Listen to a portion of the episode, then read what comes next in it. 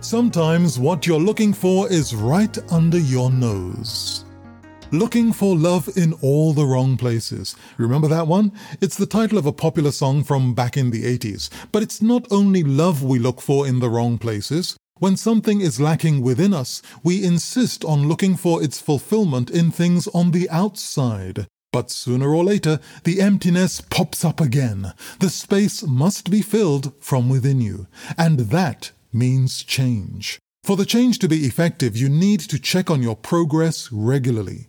Examine the day's activities. See how you managed in terms of your aim. Never hesitate to give yourself a pat on the back when you succeed, even in small matters. Now, if you find yourself drifting away from your plan, be firm and get back on track. All the way along, remind yourself of the reason for your efforts, and let that reason be the love and respect you have for yourself. Hope you have a successful day, and thanks for listening.